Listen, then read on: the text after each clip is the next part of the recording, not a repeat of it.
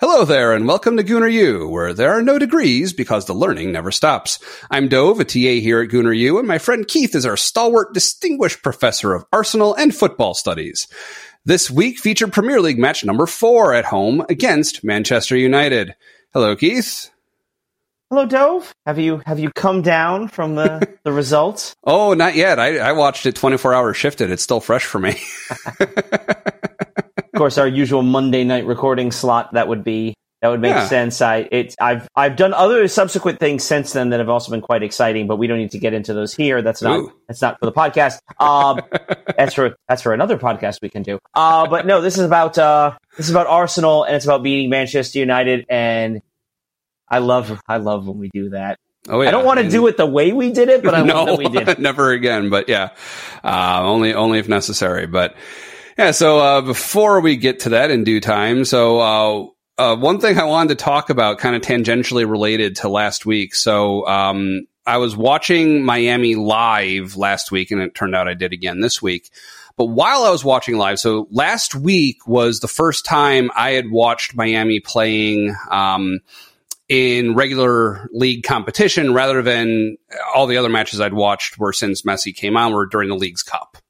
So there's only one Leagues Cup match going on at a time. Now that it's the regular season, when they're playing on the East Coast like they were, you have all these other games happening at the same time. So I put on the NYCFC match in split screen. So this is something that I'd never done before with Apple TV. So I had Miami was on one side of the screen and then smaller and off to the side was NYCFC. And you can swipe over to pick whichever one has the audio active at any point in mm-hmm. time. Only one will have audio. And then I was like, hey, I, I wonder because it'll let you do more than just the two. I was wondering what it would be like. Who else would we want to watch? Well, Dallas was playing, and I have, I have family in Dallas, so I was watching with my son. We we put all three of them on. So we had Miami was big on the left side, and then we had NYCFC above and to the right, and then down underneath it was Dallas.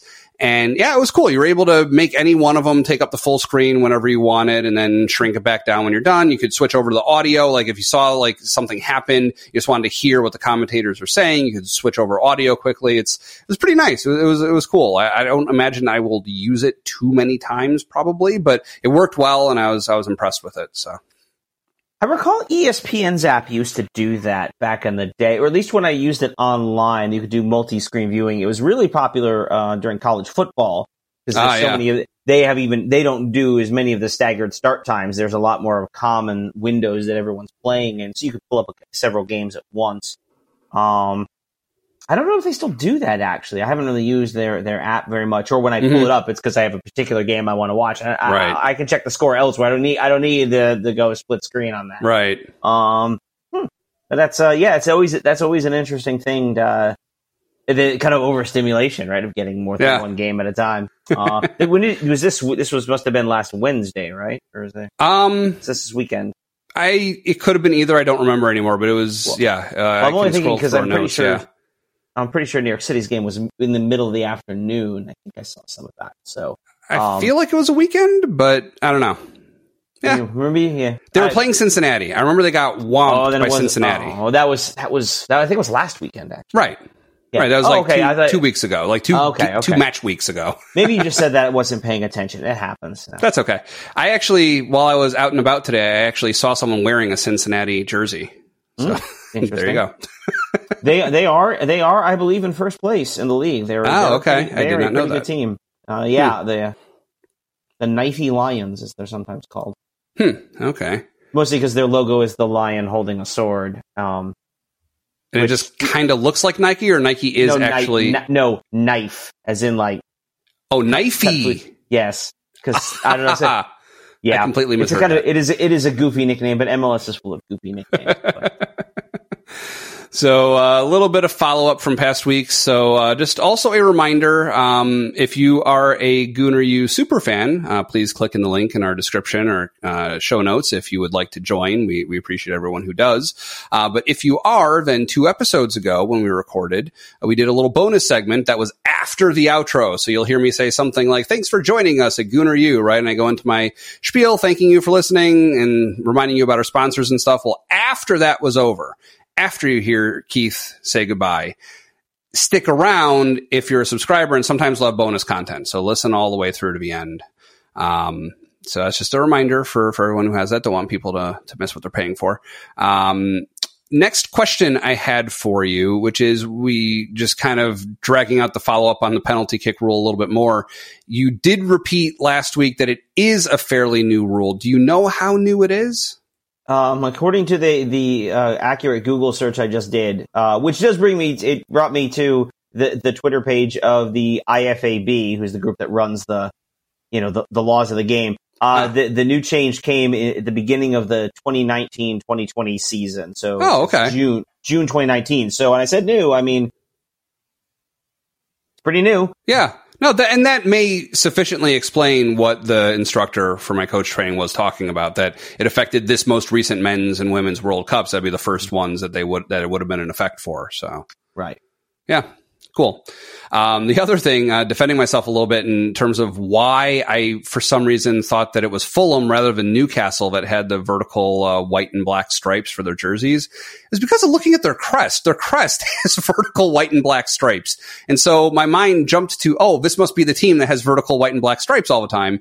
But no, that that is Newcastle, and that that explains that. So yeah, although that has have the delightfully tilted FFC, which yes. I don't, but they ha- which they have used for some time. That's not a that new of a design, I think. So yeah.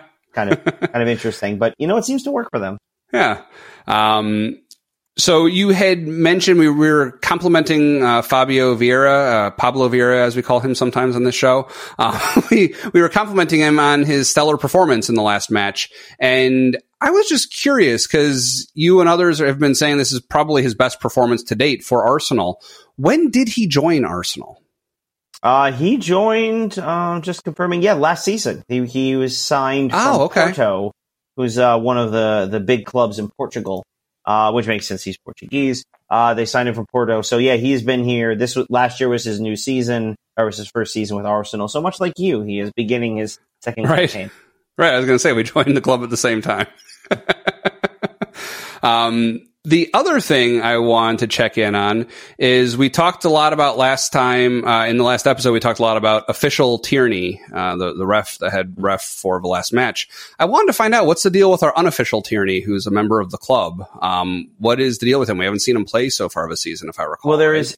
Well, I about to say there is, not yet. There is there is no more official uh, Tierney. Um, Actually, we can throw there. We have a rather. Uh, we mentioned this before. The transfer window has closed, at least in England. So, um, a lot of deals were finalized oh, it, over the last couple of days. I think it was officially it was Friday. I'm looking at a calendar. Yeah, September 1st on the Friday was the last day, and uh, Tierney is one of several Arsenal players who made their way uh, out of the club uh, at least for the time being. Should, should we go the whole list now and then come back to other things later? Or? Yeah, yeah, we can we can do that now. So let's let's cover the news. Uh, let's talk about all, all right. the different transfers that finalized. Yeah, so there are a lot. Um, so Folarin Balogun, uh, the next great American hope, uh, who's been sort of talked talked about as a striker, did very well on loan last year in France. He has now been sold to Monaco, which is in the French league. It is not in France, of course. Monaco is technically an independent country but he is now going to play for Monaco, who is in the French league and a decent side in the French league. So, um, it'll be curious to see, you know, for, for Arsenal, I, on the one hand, you feel a little bad about giving up on a, not giving up on, but selling a, a quality player of that age and, and that proven, but understandably, he's going to want much more playing time than he's probably going to earn at, at Arsenal. Um, sure. The hope is, I think, that we have what's called a sell on clause that if Monaco decides to sell him down the line, that we would uh, get a chunk of that fee uh, as part of the agreement here. Um, but uh, you know, it, I suppose in the future there's an idea. Maybe he maybe he comes back to Arsenal, but uh, you never know. Uh, it's it may well be the the the last we've seen of Balogun as an Arsenal player, and mm-hmm. so um, good luck to him.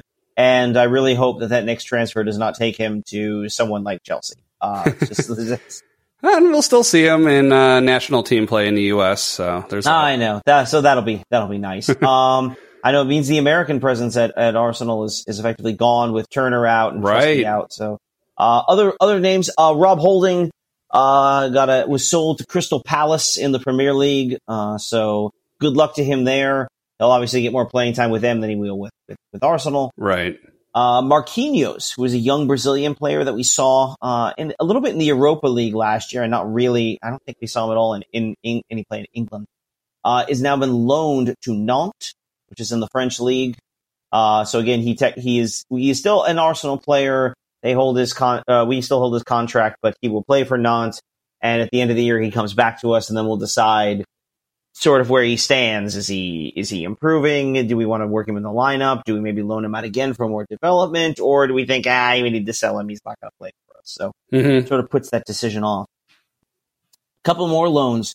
Uh, Rúnar Alex Rúnarsson, who's an Icelandic goalkeeper, uh, is on loan to Cardiff City, which is in the Championship, uh, the second division. Uh, technically, the club is in Wales, but in Cardiff, but they play in the English Championship. Uh, Rúnarsson was brought in a few years ago as a young Icelandic keeper. Um, Hmm. a, a uh, at the recommendation of Iñaki Caña, who's the Arsenal keep, goalkeeping coach, uh, who's also the guy who recommended to bring in David Raya. Rúnarsson was not Raya. Rúnarsson did not did not play very well in his limited opportunities with Arsenal a couple seasons ago. He's been loaned out again. I suspect he is not. He will not play for Arsenal. Right. Again. Let me let me ask before we move on to the next item. So, um, from his perspective, how do you imagine someone would feel in his position being on the roster of a Premier League team, but getting loaned out to a championship team where he'll probably be a starter? I imagine. Yeah. So it, it kind of well, in his case, maybe not. Um, okay, let's imagine he things- is. it's a couple of th- well, it's a couple of things that play into why it is you you would you would go with the loan.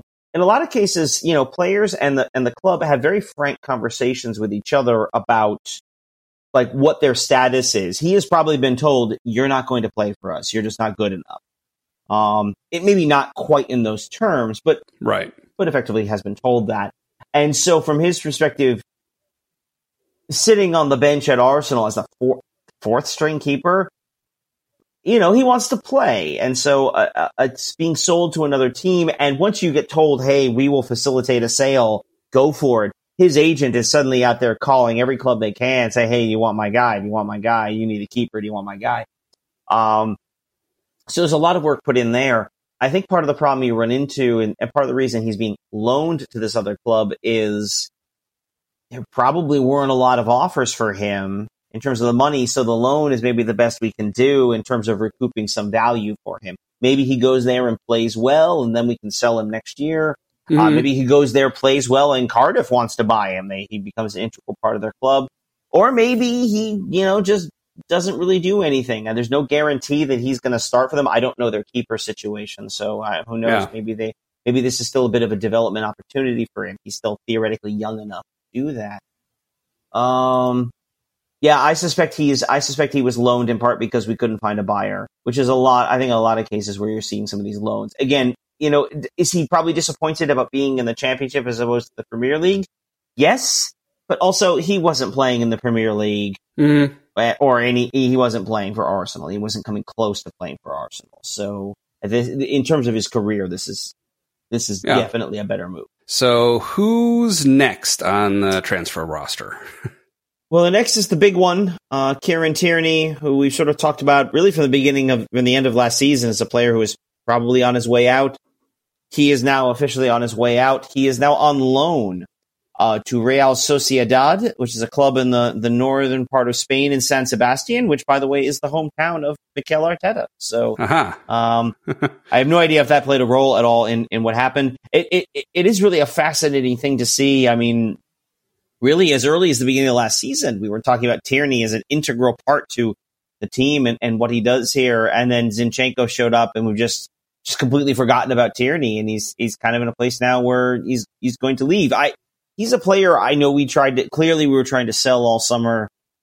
Clearly, it didn't work. Um, as I understand it, this is a loan. I don't remember for sure if this is the case, but it's possible this is a loan with an obligation to buy. That is, and most of this deals with the accounting purposes. So officially, he's on loan to Sociedad until the end of the season, at which point they will actually pay us an additional fee to buy him.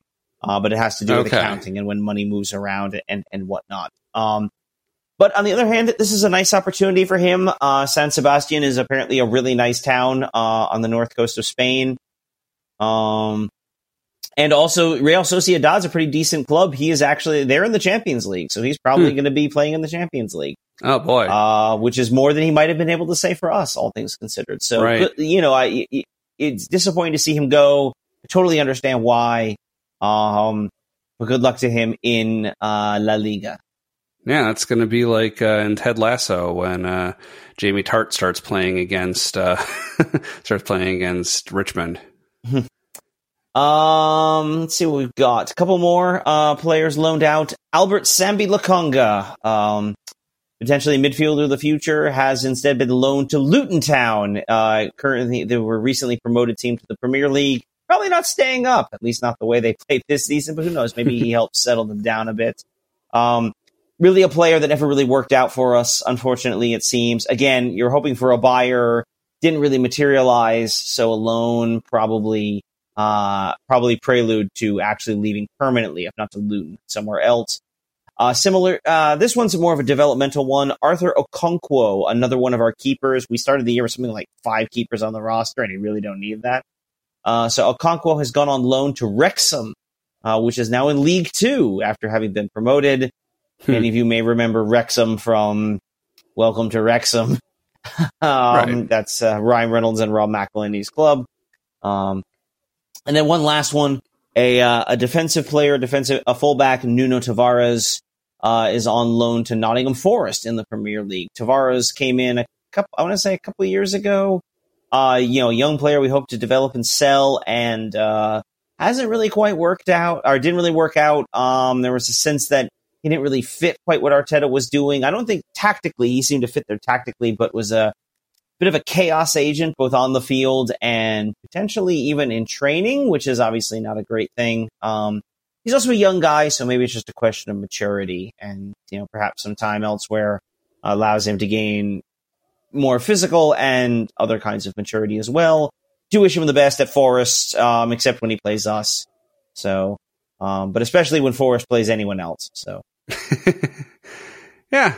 So, all right, that's yeah, great. and and actually, I saw the story this morning. So, the English transfer window closes September first, as it does for a couple other big countries. But there are a handful of countries where the window is still open for a few more weeks, and so um, the transfer window is still open with with Turkey and according to a report in L'Equipe, which is the major French uh, sports uh, paper, uh, says that uh, the Turkish club Besiktas has a deal in place uh, for Nicolas Pepe, uh, who was out of favor before you started watching the team. He's actually um, Arsenal's until this summer was Arsenal's highest ever transfer fee was paid for him. We paid Lille, his French team, seventy two million pounds. Hmm. Which was a record for the club. That was an overpay. We kind of knew it was an overpay at the time. A nice player does a lot of things really well. Doesn't really quite fit with what Arteta wants to do. Hmm. We've been trying to sell him for some time, but he's paid a substantial amount of money, and their most clubs don't want to pay that. And so chances are it's going to be a fairly nominal fee, uh, basically just to get his contract off our books. Um, right. Not so much okay. in terms of paying it, but really in terms of accounting purposes and how that counts for our balance sheet. Um, I don't know that that's necessarily true. Again, that's the keep, which is pretty good with these things. Um, you know, obviously, in his case, I hope it works out because I think he, he, I, I like him as a player, and I think he deserves a chance to play somewhere. And again, it just wasn't going to happen here. So, so um, as far as England's transfer window closing, that means we can't transfer new players in, but we're okay transferring players out. Correct. Uh, okay. There are a couple countries that still we could sell to. Uh, the big one is Saudi Arabia is still open.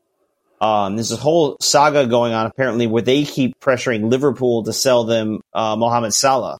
Uh, oh wow, their, their striker because Salah is is Egyptian, he's Arabic, sure. and um, so and and and a Muslim. So to so to have him play in some ways he's bigger in Saudi Arabia right. than even a player like than a player even not necessarily Ronaldo because that's a different thing, but certainly a bigger, much bigger name, and it's still a player who certainly on on on the back end of his career, you know, is probably coming down from a peak. Is still really good. Yeah. So that would be a real get for. But it's. I mean, Liverpool doesn't want to sell. I mean, who knows what Salah wants out of all of this? Right. Um, he's won a ton Hmm. of stuff. He's won just about everything you can win at Liverpool. So you know, it, it's not the craziest thing in the world. But also, he's still playing for Liverpool, which is a much, much more prominent place than to play in uh, whichever Saudi club he would be joining. So Mm-hmm. All right. Well, if that's it for transfers, uh, what other news is going on? Uh, we had two draws last week, not ties, but uh, draws Not for ties, competition. which can also be another word for a match. yes. Um, I yeah. love the English language. Um, yeah, so we had two draws for other outside competitions. One we had mentioned last week, uh, the Champions League. I'll get to that in a second. The other one I totally forgotten about uh, was the League Cup. We had the our draw for the League Cup or the Carabao Cup, if you prefer to stick with the sponsor. Uh, we join in the third round, as all teams in European competition do, and we are going to Brentford. Um, it's not ideal. And as a premier, you know, if you're getting, if you want to draw for the the league, you know, the League Cup, especially a, especially a club like Arsenal, we tend to treat it as a youth cup. You'd kind of like to see maybe a second division team, not Yeah. away to another Premier League team, but. You know, maybe I mean Brentford may also treat this a little bit like a, a chance to rotate in some of their younger players, and, and then again, you know, even if they don't, well, let's. I mean, you know, some of our, our quote unquote younger players. I mean, we're talking about guys like Emil Smith Rowe who haven't played this year potentially. So, Yeah. um, So remind me, I know we only made it into the first round last year. Who was that against that we were uh, that was ah, that was Brighton. That was the Brighton, Brighton, okay. game that doesn't really exist because it wasn't on television anyway. right. um, I have no idea about TV for this one or anything like that. Uh, but we're in the we're in the th- we start in the third round. They stagger the entrance. So because Yep. we're in European competition, like last year, we get start in the third round. Okay. Well, more to follow on that, surely. Mhm. Yep. Uh, that'll be late September. I think the last week of September is when that game will be. Uh, right. And then the real fun one, we're back in the Champions League. uh, had a draw for our Champions League group, and to be honest, this went about as well as you could want. Uh, we Okay. drew we drew Sevilla uh, out of Spain, uh, PSV Eindhoven, who you may remember from the Europa League last year, and then we drew and then we drew. I think it's pronounced Lens or Lens. I don't know. It's French. L E N S Lens um, is our group. So in terms of favorability, walk through the walk you through this quickly a little bit. Um, the draw for the group is done. I don't. I, I'm going to guess. I'm going to ask this, but I'm pretty sure of the answer. I, I did you actually watch any of the draw at all? Nope. I yeah. It was like the middle of the day, so even I was Yeah. working. So you know, it, it makes sense. So you know, I honestly, I had looked for where it would be happening the night before, and I couldn't find it. I thought you'd said it would be on Paramount Plus, or at least I assumed that because they have all the Champions League stuff, and I couldn't find where it was going to be. I don't think so- I honestly every time I end up watching it, it usually ends up being streamed like through the through like UEFA's Twitter feed. Okay. Like I mean, it's it's televised in Europe. It's televised in Europe, but they have they'll they'll run the live stream, you know, for people Mhm. who aren't in the country um, through that. So when you get to the group stage, what they do is there there are 32 teams into eight groups of four, sort of similar to the Europa League. Uh, but in this case, we're divided up into pots, uh, one, two, three, and four. It used to be, this was until very recently, uh, that your place in the pot was entirely what was called your coefficient, which is basically this ranking system, this number that UEFA gave all the clubs based on how well they had done in European competitions over the last several years.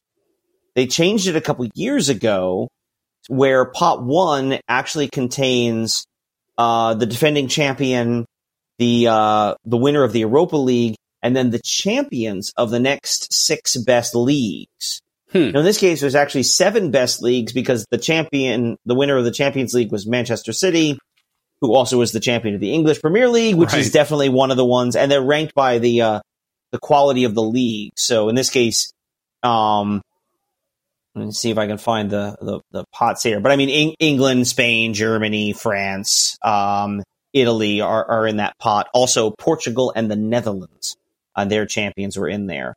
Now, Um, just so I'm clear, pots are another word for the groups, or it's an orthogonal separate organization. It's a different set of things. So the pot is so basically this is all drawn with ping pong balls. Right. So the pot is we put eight ping pong balls in there and they draw them out and each one of those eight teams is placed in a different group. Ah, okay. And then they'll go to pot they'll draw and then they'll go to pot 2 and they'll draw each of those teams out. And that's going to Okay. be ranked by your coef- coefficient and then you go to pot 3 and then pot 4. So the goal is that each group has a balanced list a of teams. ba- a roughly ba- yeah, roughly balanced list Yeah. of teams. Again, you know, just just for the ratings system here, Manchester City's UEFA coefficient is 145, which makes sense. They won it last year. They've gone deep in the competition. The next biggest number is Bayern Munich, who's at or that I uh yeah Bayern Munich is on here. They're at 136. Real Okay. Madrid was in our pot. They're 121. Arsenal's number coming into the season was 76. Now that's not a reflection on the current state of the club. Again, it just comes from right. how many, you know, basically how we've done it and the fact how we've done in European competition in previous years. We were in the Europa League minus the one year where we got no points because we weren't in Europe. And I mean, we got, we did not go terribly deep in the Europa League all those years, which is why a club like Newcastle is very good. They're way down in pot four. Their coefficient is, um, what's weirdly specific, 21.914, or 21. Um, right. Compared to again our 76 manchester Right. united's 104 and manchester city's 145 um, for us we drew the europa league winners who are um, certainly the, they're from sevilla's from spain but they're definitely the weakest of the the the big con- one of the weakest of the big country clubs we're going to get. Apparently have not started very well in spain. Uh, we drew psv eindhoven who's uh, it looks like in the bottom half of pot three and is a team that we know relatively well, having played them last year. Right. And then the last one was Lens, who is actually the lowest rated team in the competition. Their coefficient is 12.232. okay. So the, as far as groups go, you know, in terms of you really you look towards who's your pot one team. We avoided Barcelona, we avoided Bayern Munich, we avoided Paris Saint Germain. That's all good. So Yeah. To get Sevilla, Sevilla, you know, Sevilla is dangerous in Europe, but you know that's about as favorable as you could ask for. This is a group we should feel confident about having a really good shot at winning. Right. Uh, who sh- who should not feel confident is Newcastle, who Uh-oh. drew an absolutely bonkers group of Paris Saint Germain, Borussia Dortmund, traditionally the second best team in Germany, and AC Milan, who's a powerful Italian team who's won this competition several times. Yeah. That group is going to be insane, Right. and I'm just gl- and I think it's hilarious. Uh, so good luck. I mean, you know, honestly, the Newcastle's an interesting team. They could come out of that. I mean, a really good, a really good team is going to be knocked out of the competition altogether because they finished fourth. no matter so what. we'll- Yeah. Yeah, so we'll see. Um, the yeah, the top two will advance to the knockout stages. Uh, the third place team will go in bet down into the Europa League. Okay. uh, right. and have to and join in the knockout competition there in the next calendar year, and then the fourth place team is eliminated. We Yep. should we have every reason to believe we should be we should finish in the top two, and I think we have a I, I think we have a real reason to believe we are we could be favored to win this group. Um, Right. So a couple questions just as a Mhm. reminder. So then when you place in number one compared to number two in your group, that gives you an advantage as far as who you play against in the next round, or it doesn't really matter. Yes, winning the winner. So basically, what it'll be, and we'll see this. Uh, we can talk. Hopefully, we should be talking about this come come February, come well, probably December, which is when they actually have the draw, but then February when they play. All the group winners will be in one pot. All of the runner ups will be in the other one, and then you'll play based on that. Now Right. there are some rules like you can't you can't be at least through the group stage and into the next round. At least the, not round of sixteen, you can't be matched up with a country either from your group or from your same country. So we won't. Okay. We were never going to draw City as our pot one. We're never. We were never going to draw Newcastle. We won't draw United. I, you know, for whoever goes to the knockout stage, we'll be drawing from anybody else. Sure.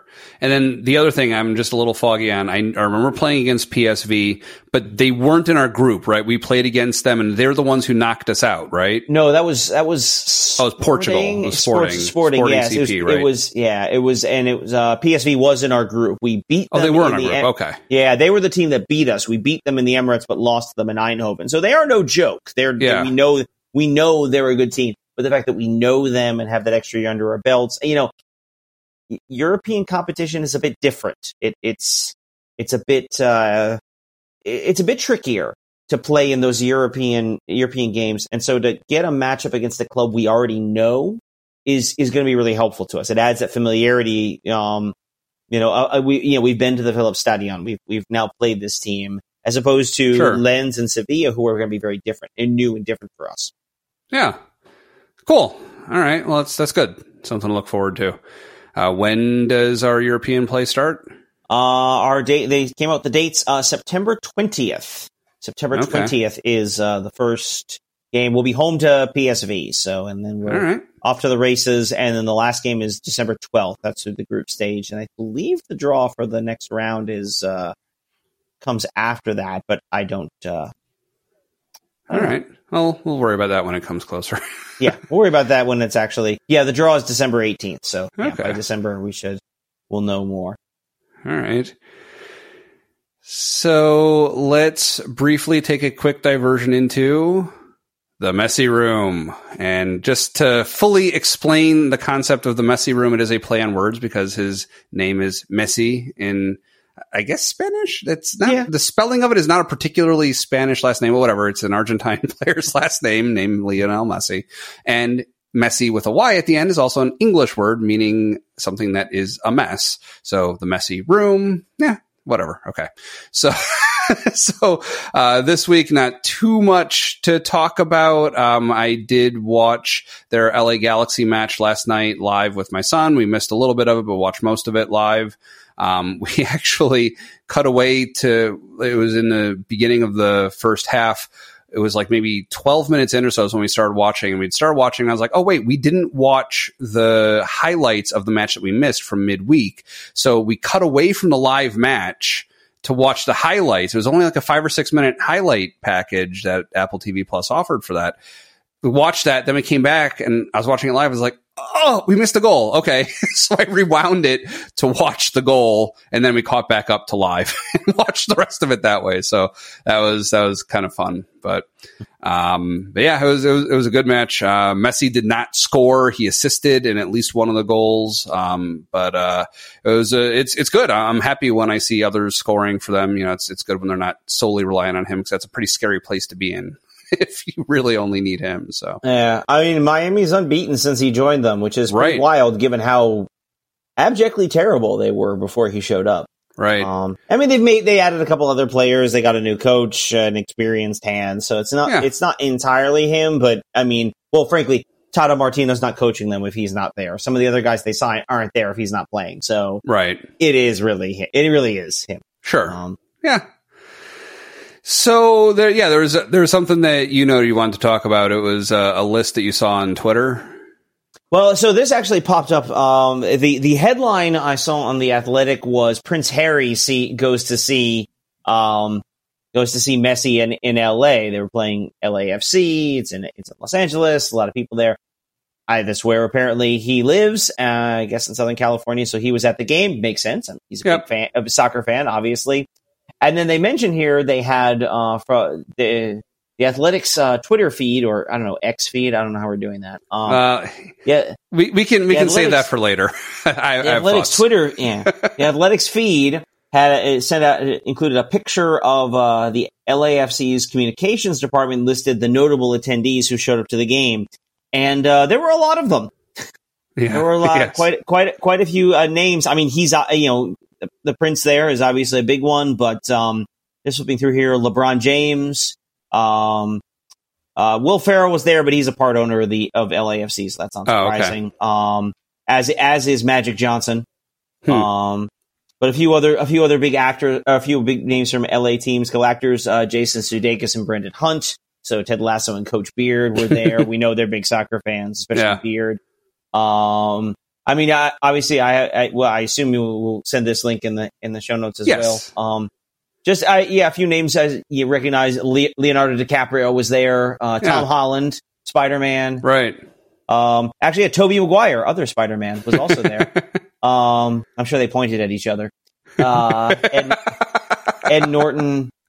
Uh, I love ha- I love that Rage Against the Machine was in there, not as an individual, but just Rage Against the Machine. The band was there. Um, Yeah, so- I- yeah.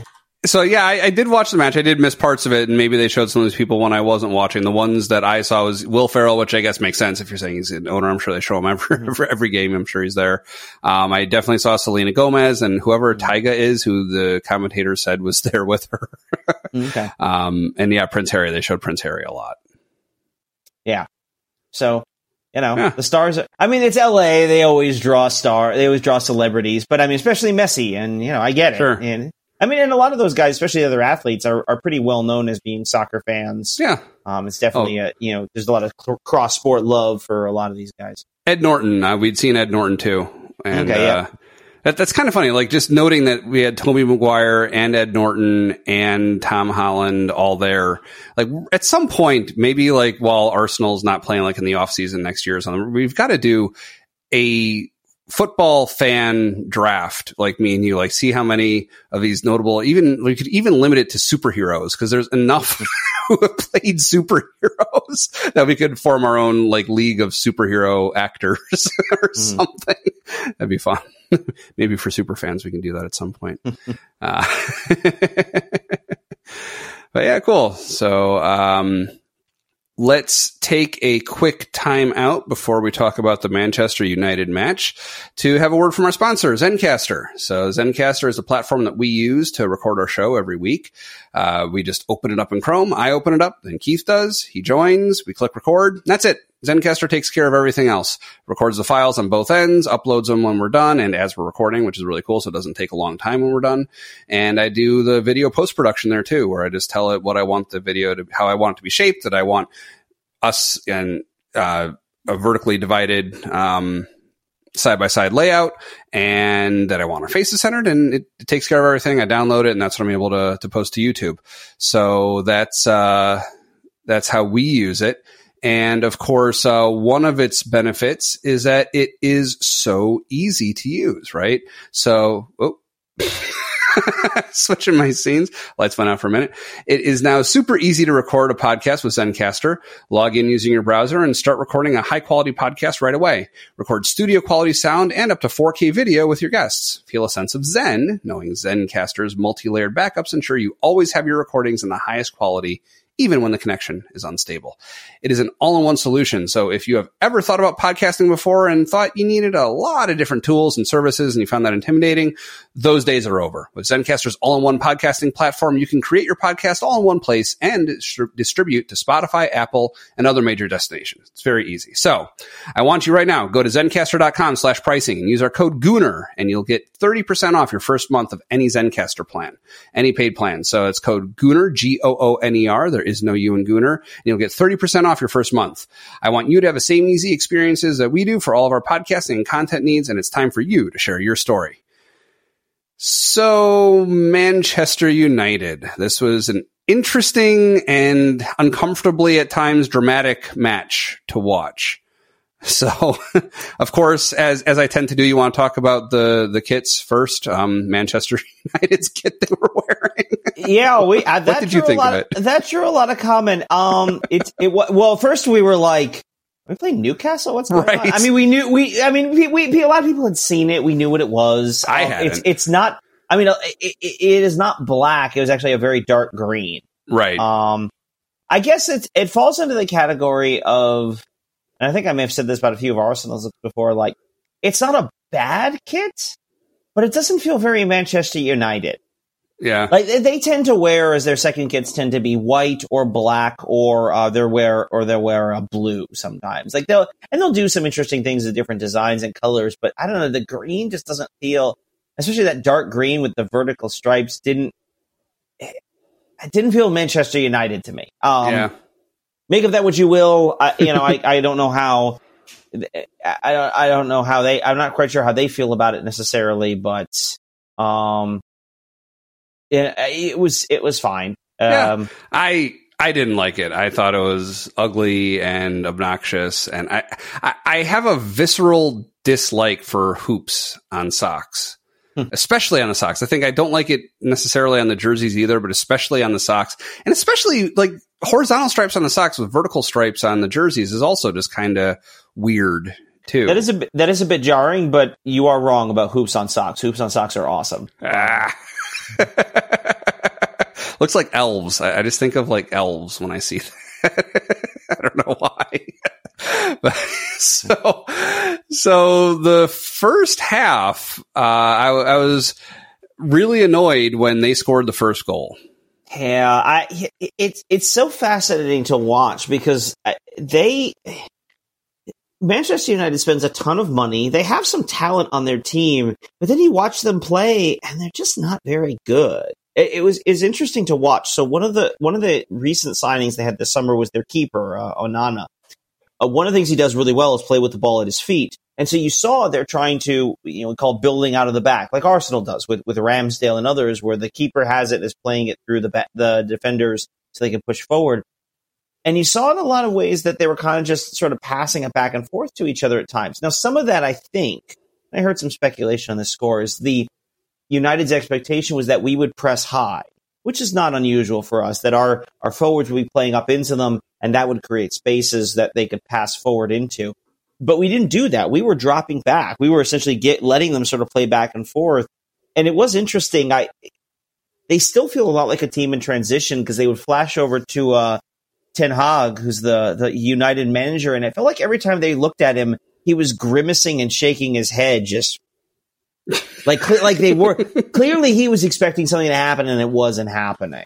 Um, and we were content, and I think that's actually a really uh, and that was I think an interesting for us was to be content because they were clearly sitting back. You saw when we were in possession and attacking how many men they had back. We're gonna have to break down boxes like that. That's just outside of City and maybe one or two other teams that really want to play open. That's kind of what we're going to see a lot of.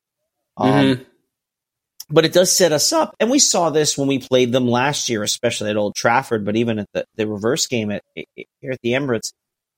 You saw you you have a mistake, a breakdown, and they come the other way, and, and you know they have some they have some skill in the team. Marcus Rashford is one of those guys. He's a he's a really nice player. He can score goals, and he he got some space. and He scored a goal. I, a lot of people are kind of throwing it at, at Kai Havertz, who has the turnover in midfield. But honestly, I think that one's on the defenders. If they, I probably I'd say Ben White.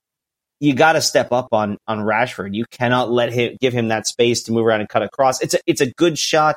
Ramsdale gets a hand on it, but still, it's a it's a really good shot. But he he shouldn't be able to take it that easily. Especially he had he had coverage. He had another defender. I think that was Saliba behind him. He's got to step up and, and prevent yeah. a chance. Uh, and that's just. But but then we took it all right back. It just completely yeah. the other way. Yeah. The pendulum um, swung. Oh uh, yeah. And, and I mean, and it's, Odegaard finishes it that one timer. Uh, you know, that's a hockey term. The one timer it comes in, you just swing through it and, and scores. But you could see him as they're coming down that wing. It, it, you can actually, if you've watched the high, I don't know if you've watched the highlights, but as you as you watch them come down the wing, Odegaard is there in the center of the field, just like clearly waving no, that he's wide open. The ball gets to him and and, yeah. and, he just he buries it and just an excellent um just an excellent finish and just completely like whatever bad feeling you might have had from giving up the early goal boom yep, it was right back and uh, and at that point, uh, you know, th- there was a sense before the goal. I think this was my sense that we were pressing forward. We were the ones creating the opportunities after that, really, as you start to see, it was, uh, you know, we we were definitely sitting back more. United actually, I think, I think we finished with more possession, but United had a lot at, at one point. Definitely had more possession than we did, because but it was a lot of that empty possession, just sort of passing the ball around the back. Yeah. Um, and it came to, and it, you know, it came to nothing. But I thought we played pretty well there. Yeah, definitely. Um, I guess one other thing from the first half that I wanted to get your thoughts on was so in the 40th minute, Saka got a yellow card. And this was an interesting one that I think was a bad call. And I'm almost surprised didn't get turned over. I don't know if, I guess maybe there wasn't VAR review. I'm not sure. But, but basically, he was fouled. He was knocked over. And in falling, I guess he kicked his foot out, and who's to say if that was intentional or trying to recover balance or whatever, but he only ended up hitting his studs into the other player a little bit after he had been knocked down. How is that a yellow card against him and, and nothing against the other players involved? So, so I'll I'll use this as a, a launch point to talk about officiating, but it's good this time. I, overall, I have my complaints about the way the game was officiated. But actually, I think, and, and this has been echoed in a lot of other places outside of United fans, but for reasons we'll talk about later, they can they can stick their complaint somewhere else. Overall, I thought the official got the big decisions right.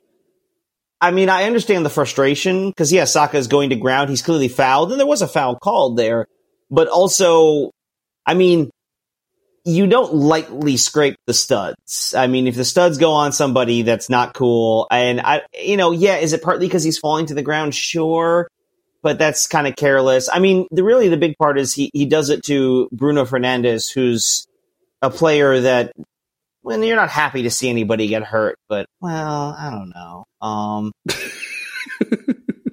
so you're saying Saka kind of felt he deserved it? Is that no? It's no. I'm just saying as fans, we don't necessarily feel so bad, but maybe we, yeah. maybe we shouldn't talk about Bruno. Um, no, no. uh, I will. I will say though, it, the the one if there's a if there's a play that bothered me, and I know you you saw this one's right before that. That ball came, you know, that came the other way. Uh, Lindelof and and Nketiah comes together. Lindelof gets a yellow, and then you watch the replay. I mean, it was a tackle, and you know he's dangerously close to being the last man. He's too. There's a defender covering. He's far on the sidelines. But if you watch, I mean, his boot goes up high. He essentially kicks Nketiah in the face. He's very lucky that wasn't a red. Right. And I was, I, we were, I mean, granted, obviously, I mean, with a very pro Arsenal crowd. We were, we were pretty upset about that. That, uh, that could have been, that could have been what they call the orange card. Like, mm. yeah, he kicked him in the head. That's a. So I didn't see that he got it in the head. I, I must have missed that on replay, but from yeah. what the commentators were saying, it sounded like because that was the one he was all the way on the sideline, like he was almost right. like touching the touchline, right? So yeah. that's what they were saying let basically they were saying there's two main reasons that you would call a red card. Denial of an obvious goal scoring opportunity doesn't apply in that case because he's at the touchline. They were saying so that leaves the, the possibility. Yeah. yeah. He's at the touchline and he's in there, and they were far enough away from the goal that like yeah. there were there was a defender covering. He's not the last defender, so right. yeah, it's not dog. So it's it's yeah. definitely uh but so, so then that leaves open the possibility of endangering players' safety, which mm-hmm. it seems a case could definitely be made for that in this case. I mean, I mean, he kicked him in the head. I mean, that kind of says right. it all right there, doesn't it? Right. Um, I mean, you, you mentioned it, and it's it's worth pointing out in all these contexts here. So, talk about VAR. VAR isn't applied to general yellow cards, like we saw with Tomiyasu a couple yep. weeks ago, right? He, you know, he, he picked up. Well, essentially, the second one was a frankly ridiculous yellow card. Um, but you yeah. can't you can't review that. The only time you can review a yellow is if the VAR calls down and says, "Actually, I think that should be a red."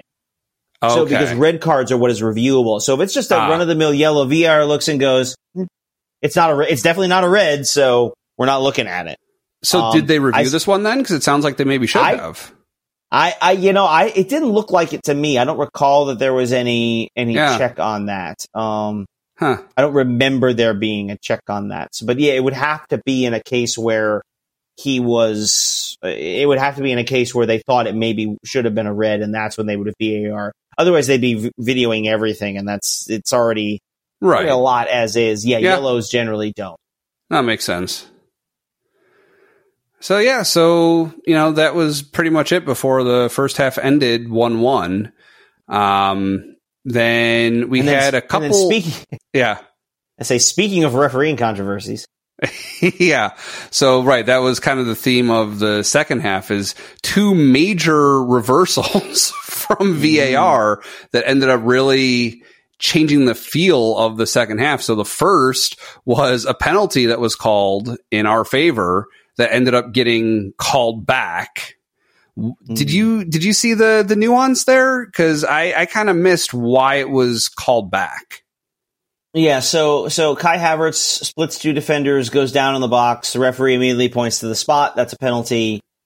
Uh, on replay, basically there's minimal contact. In fact, the contact that really comes comes was as Havertz goes through. He's as he's swinging his leg back, he clips. He more he more clips Wan Bissaka than Wan ah. Bissaka clips him, and so he goes down. The contact was minimal that one kind of falls under the rubric of if it was called against us, how would I respond?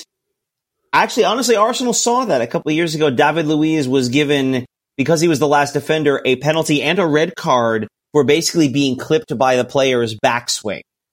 Oh, interesting. Um, oh, we we had thoughts about that. We still have thoughts about that.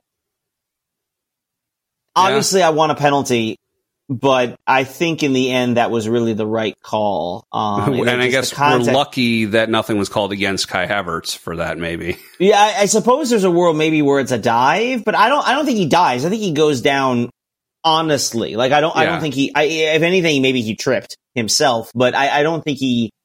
I don't think it was an embellished fall. I think he goes Right. down. I think he, you know, he trips in some way or fashion. So I, yeah, I mean, a, yellow for embellishment would be very harsh there. Um, yeah. So I guess maybe I missed. So the backswing you were talking about was still the defending player that that was called against. Uh, w- yeah. So that David Luiz was a Right. was a defender for Arsenal. The player swung Oh, okay. back, and as his leg went back, he clips Luiz's knee and went down, and that was a penalty and a red card. Oh, okay, Um, got it. yeah, that was. Uh, we're still angry about that, but anyway. um, Just take a deep breath, let it go. but that leads us to uh, right. I mean, it's it go, if so many of these things fall into that category. We'll talk about consistency. They fall into the category of well, you've seen it given before. yeah, by a I different in the end- official.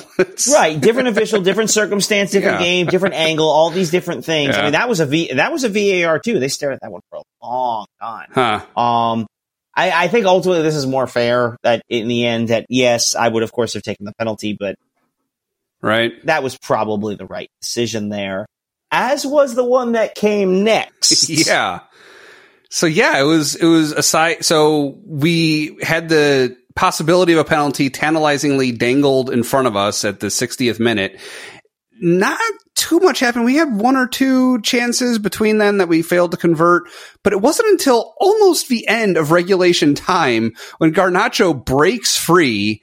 Ramsdale is like scrambling to get back and do what he can, but under those circumstances, there's not much he really can do. And Garnacho gets it past him. Like it was a good shot on his part.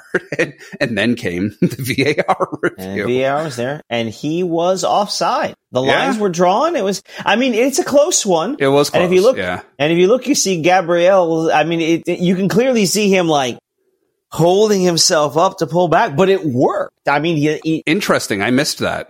wa- yeah, watch him again Yeah. Gabriel's the one they're measuring against. Because Yeah. Saliba's Saliba's actually a little for uh, Saliba's actually not the last defender, even though he's the closest one to Garnacho. It's it's Gabriel. Yeah. I mean, he definitely you can see him almost like stopping short. Oh, interesting. Uh, so he quite- played him offside. That's, oh yeah, and and it's close. And and you know, the Manchester United manager Ten Hag was was complaining about some calls after the game, including this one in particular. Ten Hag is wrong. They drew the lines. Yeah. Uh, the way they're drawn now, and they, you know, they talk about the angles of the cameras. No, no, no, no. We we we fixed that. We know they know how to Right. do that. The lines the lines were not drawn orthogonally to the camera. They were drawn in proper perspective. I saw that because I was concerned So, yeah. the camera angle was not straight, but the lines were right. li- yeah, the way they draw the lines, they, they- and that's and that was been fixed since this was first introduced a couple of years ago. So yeah, Ten Hag is wrong. He was offside, and I, and that would have been. I mean, it was a gut punch in part because United was not good. I mean, uh, Arsenal has still has some weaknesses. I wouldn't say this was a great performance from Arsenal. No. I thought we we're still sort of struggling to find that gear that we had, especially in the early part of last season. Um, and you know, on some level, deserve has got nothing to do with it. But yeah, they that would have been that would have been an unfair result. So it, you know, good. At the end of the day, good. Which of course set us up for uh the big moment. Yeah. So this is one of those times that we appreciate the handling of stoppage time this season. In if this exact match had happened under last year's officiation regime, there's a good chance it ends in that one-one draw, probably. Um, but in the 96th minute, we had a really strong, like banging shot from Odegaard that got pushed, I think, up and over. It got deflected a little bit and went wide of the goal in one direction or another, which led to a corner kick that Declan Rice managed to ping his, his way into the goal. It hit off of Yeah. two different uh, defending players from from United, and and he caught it. That was so that was that was his first goal. They said right. Yeah, first Arsenal? goal. First goal as an Arsenal player. Yeah, yeah I mean he, he gets the sh- he gets it in. Um, you know the the corner, and that was like I think our twelfth corner of the game. I think yeah. said. I mean we we we had a lot, which is we you know did. again again sort of indicative of the kind of pressure we were putting on them. Um, and yeah, well, and, he, it's a it's a powerful also, shot. Also, I think the number of corners seemed to me also just because of the way that they were defending Martinelli too. I think a lot of times Martinelli was trying to get through on the left side and wasn't able to, and his best option was just pinging it off of the shin of, I, I can't think of the name of the player. I can picture him, but, uh, who was, who was defending. Oh, one, Wan Bissaka was on that yes. side. That, yeah. that that's him. Uh, um, so he just uh, like uh, ping it off of his leg, and okay, it's another corner.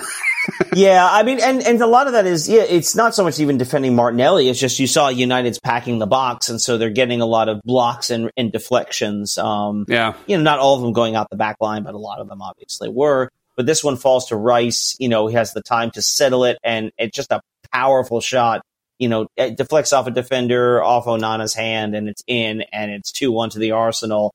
And there were people who left early. Yes. They showed yes. that on the broadcast, walking down the street, unaware. I mean, I mean, I mean, great. Admittedly, I like I, I'm the kind of guy who's like, listen, I paid a lot of money for whatever tickets I have. I'm staying the whole game. Yeah, and especially also, especially also a game of that, you know, that caliber or whatnot. I mean, you know, do sometimes people have to leave things early for the? Okay, yeah, sure, but like, why would you leave? I, I know. Well, it, to me, it comes down to two things. First of all, it's not over till it's over in mm. just about any sport, right? Until the final whistle is blown in soccer or whatever, whatever marks the, the end of the game in other hmm. sports. Mm. Until it's actually over, you never know what's going to happen. They, they, there, there might still be exciting things, even if the end result doesn't change. Yeah. Like, what, what are you doing? Like, I, the excuse I've seen before is, oh, well, yeah, I'm going to beat the traffic out of the parking lot. Like, uh, good for you. Like, what, what why, why do you even bother yeah. going in the first place? Which but doesn't apply, but which doesn't apply, by the way, in England because none of them drive there. They all take the, they all take all public transport. Well, so yeah, exactly. The, the ones who they showed leaving were just like walking down the street, probably to a station. Yeah. Yeah. So. so, so yeah. So there's that. But then also, especially in soccer, it, it was a draw. It was tied. All you need is one goal. There one was goal. so much stoppage time left. There was like three to four minutes of minimum stoppage time left. And all you need is one goal to change the tide of the match. And it's one of the most exciting circumstances in which your team can score. Yeah. So yeah, that, that was nuts. Yeah and they ended up missing two goals. yeah, because then because then they came the other way. They they I mean United tried to step it up a little bit there, but uh, the turnover, the ball came to Fabio Vieira, placed a perfect pass to Gabriel Jesus, goads the defender into a slide, steps around and buries it, and yeah. uh, it was so nice. Just just I mean you know you love to see Jesus score. Um, you love to see a score against United. People went nuts. It was just I think I think once he broke the other way, someone someone oh, yeah. maybe even me shout just shouted like finish him. Uh just a great way to sort of just just stick it in at the end. Um great great for everyone. Um Oh yeah, I mean you could just it was you could tell Jesus's skill and confidence level mm. the way he didn't rush it. He took his time. He did exactly what he needed to do and yeah. no more and no less and just got it done. It and even great. that stop, I mean, he's a dead, he's a dead sprint. You know, he's running, once he gets the ball, it's like a dead sprint from running on to the pass, mm-hmm. uh, to pick, to pick it up. And then he basically stops on dime to, to have the defender slide and step so he can step around him and finishes. Yeah. That's, that's some quality there. And yeah. if he's if he's feeling healthy, I mean, the one team this thing this team's really been missing is those finishers and goal scoring. That's what Gabriel Jesus. We we know this. That's what Gabriel yeah. Jesus can do. Yeah. So then uh, a little coda. It was, it was kind of funny. So the the, the staff at uh, Peacock or whoever was pushing the buttons in the control room for the video feed they they were getting a little itchy on the trigger finger and thought that the whistle was blown to end the match, but no, no, no, it wasn't. Uh, it was just another foul, like a late foul that was called. Mm-hmm. And they had hit whatever button triggers the sequence to switch the clock up at the top from the time to final and then the score goes away so they can show the post match celebration or whatever. They did that and it was still going on. And you saw them trying to scramble and bring it back where it came back again for a little bit, but it still said final and then it went away and then they brought it back again and finally the game clock showed. it was just kind of funny. Yeah. Like they don't well, have a, a, preset path for. Uh, but I, but I don't, I, that wasn't, that wasn't just the t- the broadcast. It was interesting. It looked like, I thought I recall Arteta goes over to shake Ten Hag's hand, and oh. then the oh. referee, like the fourth officials, they're pushing him back because I think a lot of people thought they were. Well, I mean, once Jesus scores, I, the game's over. yeah. I mean, at that point, the game really, arguably, you could say they, they probably shouldn't. Even, they probably should have ended the game there. But there was this, there were some stoppages. They had to add some injury time. Yeah. It's it's funny about the injury time. Obviously, we know about the World Cup style and adding the time. There was this long tradition of uh, what was called Fergie time, uh, referring hmm. to Sir Alex Ferguson, who was the longtime manager at Manchester United, and how it seemed like Manchester United, oh, Manchester United games always had a lot of extra time when United were tied or trailing, and there was always seemed to be just enough time added that they could get the goal they needed to, to tie or win the game.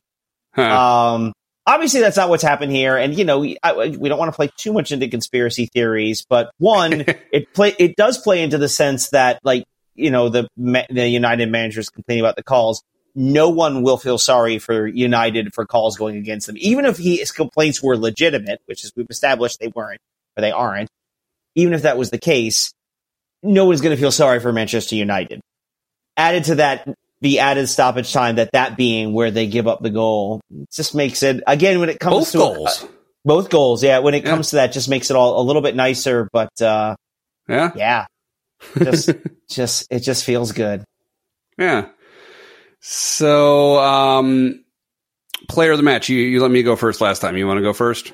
I I, I mean, obvi- I would say this even if he didn't score the game winning goal. It was Declan Rice. He was really yeah. good yesterday. There were there were times where we were a little ragged, a little tentative in different places. Um, it, big news pregame. Thomas Partey was out of the team, out of the lineup altogether. Apparently, he picked up an injury. I think it's a groin injury. Officially, oh, no. it's a upper, sorry, upper leg injury. Could be six to eight weeks. Oh no! Which means Rice is effectively now playing that Partey role. Now it took some time to Partey to grow into that.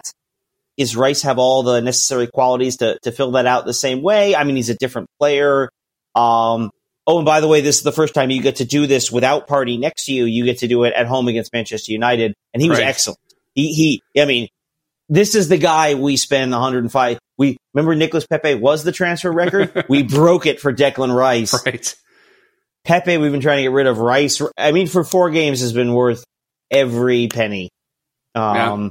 he was really good all game, and in, in a sense, that winning goal was the game winning goal was sort of the really the cap on what what it just was a really good performance for him overall. So oh, to yeah. me, to me, there was no other option. I don't know. Maybe you. No, I, that that was my choice. Uh, the, the main thing I'd add is not only did he make the winning goal, but he also assisted. He was the one who passed it to Jesus for the nail in the coffin after that one, I believe, right? So I, I thought that was Vieira who actually got the it? final pass in, but Rice, I think, was may have been involved in the build up somewhat. Okay. But even if he wasn't, whatever. I don't remember seeing it. I remember hearing it. I think I thought mm. I heard the commentators say that. I didn't see it on the replay, so that that may mm. not be. But no, absolutely, definitely, uh, definitely Rice this time.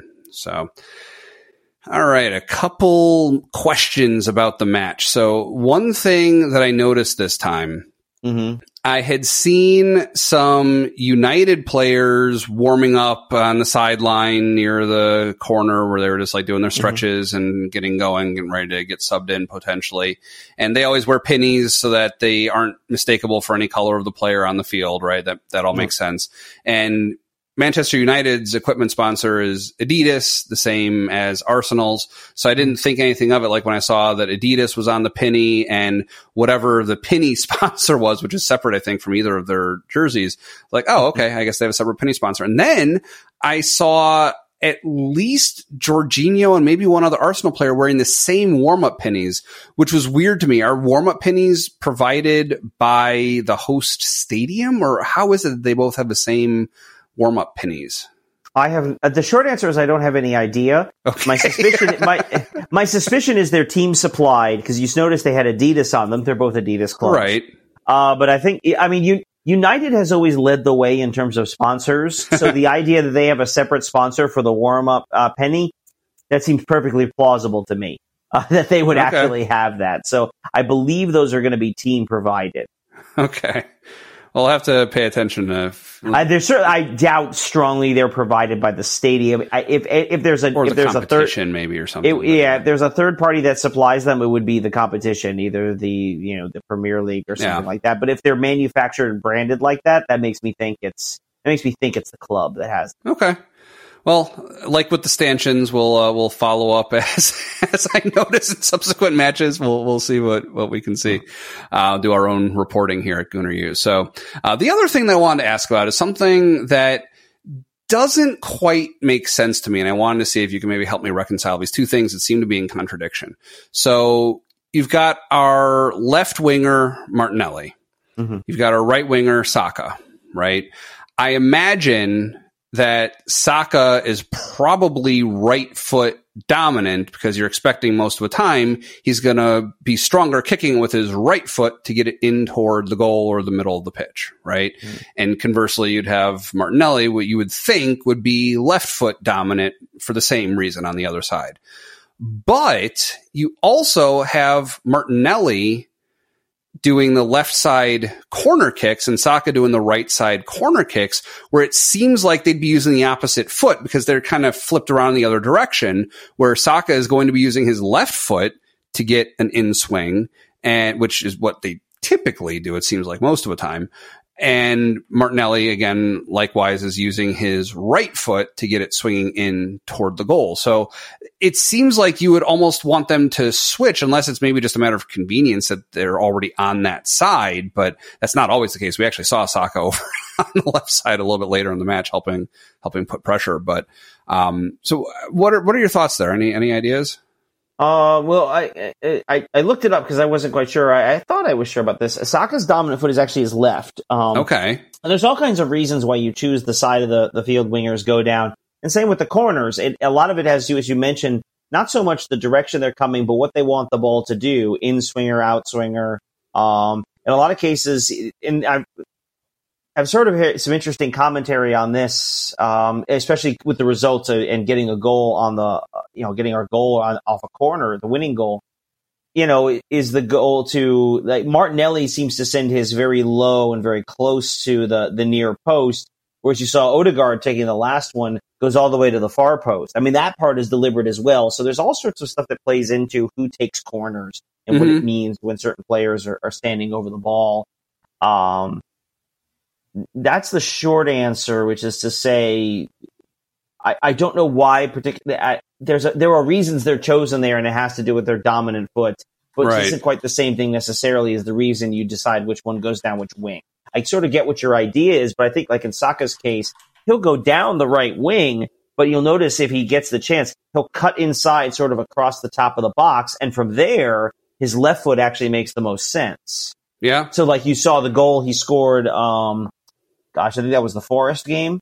Um, he cuts, he comes in, cuts across the box, curls it in with his left. That's really his sort of preferred uh, shot. So in that case, yeah. it makes sense that he would be on the right foot or be on yeah, the right. I think that wing. may be what I got backwards. I looked it up just now too, and yeah, Martinelli is left foot dominant too. So.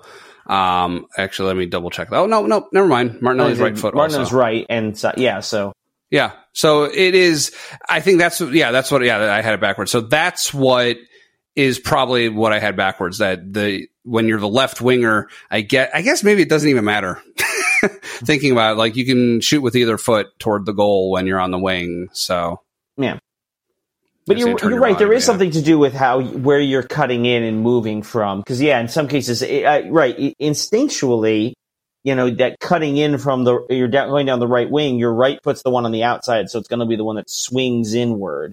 So I can see where that makes sense, but for for a cross that might make sense, but perhaps for a shot, maybe you'd want to use your left. Um, yeah, I wasn't a winger; I can't run that much. So yeah. All right, so tell me what's coming up for next week.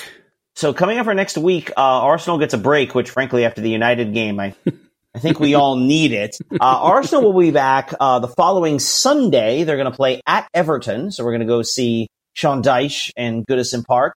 Uh, but in the meantime, we're going to hit the international break. Uh, one of the fun things that's coming up this international break is the beginning of World Cup qualifying. Uh-huh. That's right. Uh, the World Cup is coming uh, just just four years from now, 2026. Uh, will be here uh, three years from now, 2026, right here in the U.S. Also Canada and Mexico, but here in the U.S.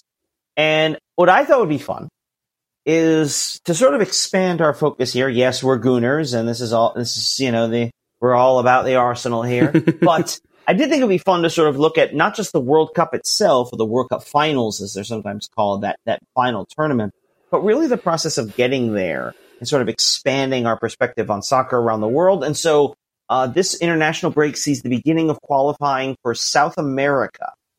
And so what I thought would be fun, and, and Dov seems to think this would be fun too, is we're going to each pick a country or a, a team from each of the six major confederations, that being uh, CONCACAF, which is North America, CONMEBOL, which is South America, uh, CAF or CAF, which is Africa, AFC, Asia, UEFA from Europe, and OFC from Oceania, which is all the small islands in the South Pacific. And we're going to follow them through qualifying, uh, one from each continent and sort of see uh, how they do and see how, how these things go. And there's all kinds of reasons why we might pick these teams. We can talk about that briefly, but um, since since I I know a little bit more about this and I have thoughts about many of these countries, I'm going to let Dov have the first shot at a South American team that we're going to watch uh, starting this international break. Well, to be clear, we're not pitting these. We're not pitting our picks against each other, right? Mm-hmm. So it's it's not not competitive. But you're you're I mean, letting I me mean, have. I mean, I mean, maybe a little, A little bit? competitive, but but but Okay. I mean, again, as we said, we talked about this. We're not necessarily picking from the perspective of ah, my teams are going to go deeper than yours. This is Right. a chance to get a variety of different things we're looking at. it's not a fantasy draft. Yeah, scenario. exactly.